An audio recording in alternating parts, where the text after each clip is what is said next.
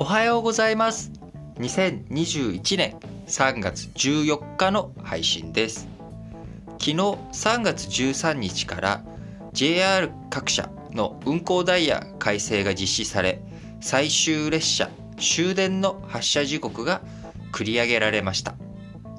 ジェイアール 東日本によると、この過去ごじゅうねんで主要な在来線の終電を一斉に早めたことはなかったというので、まあ、非常に異例な対応、異例な改正と、えー、いうことになります、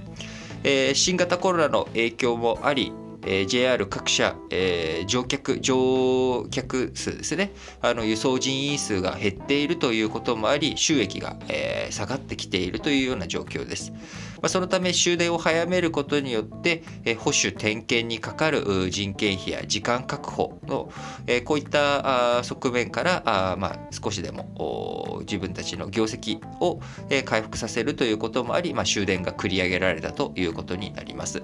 えー、一方、飲食店をはじめとした、えーまあ、あるいはタクシーの業界とかですね、こういったところにもまあ影響が波及されていくということになります。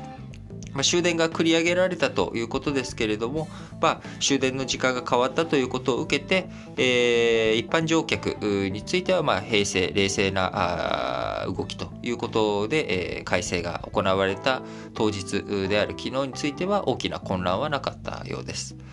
今後また緊急事態宣言の延長するのか終わらせるのかということの判断も来週には下されてくるということになると思いますので、引き続き新型コロナウイルスによっていろいろと変わってくるのか、変わらないところがあるのか見ていく必要があります。